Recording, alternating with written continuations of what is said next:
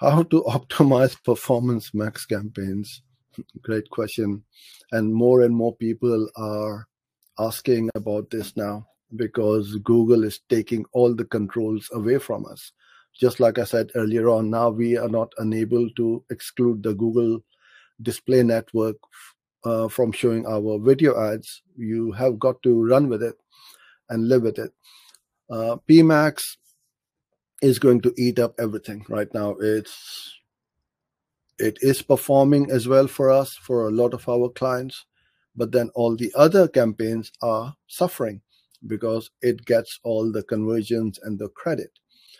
The way we are organizing and setting up the performance max is what they call it the they keep bringing out these new terms. Instead of ad group they have got this um, ads not ad. Set well whatever it is uh, is slipping my mind right now. But instead of um, multiple targeting in that ad group you just have one targeting per campaign.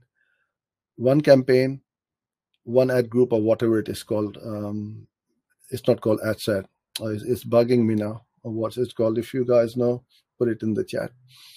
Um, uh, asset asset group is called. So one campaign one asset group and one audience or one targeting. That's it. And that's all we do. And then we will have multiple uh, campaigns running.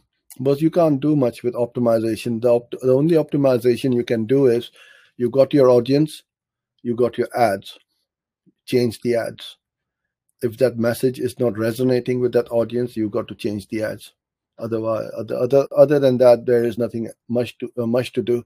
It's pretty much um, a hands-free uh, campaigns like smart shopping.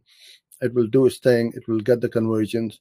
And as long as you're getting a good roi or roas then you keep on um, scaling it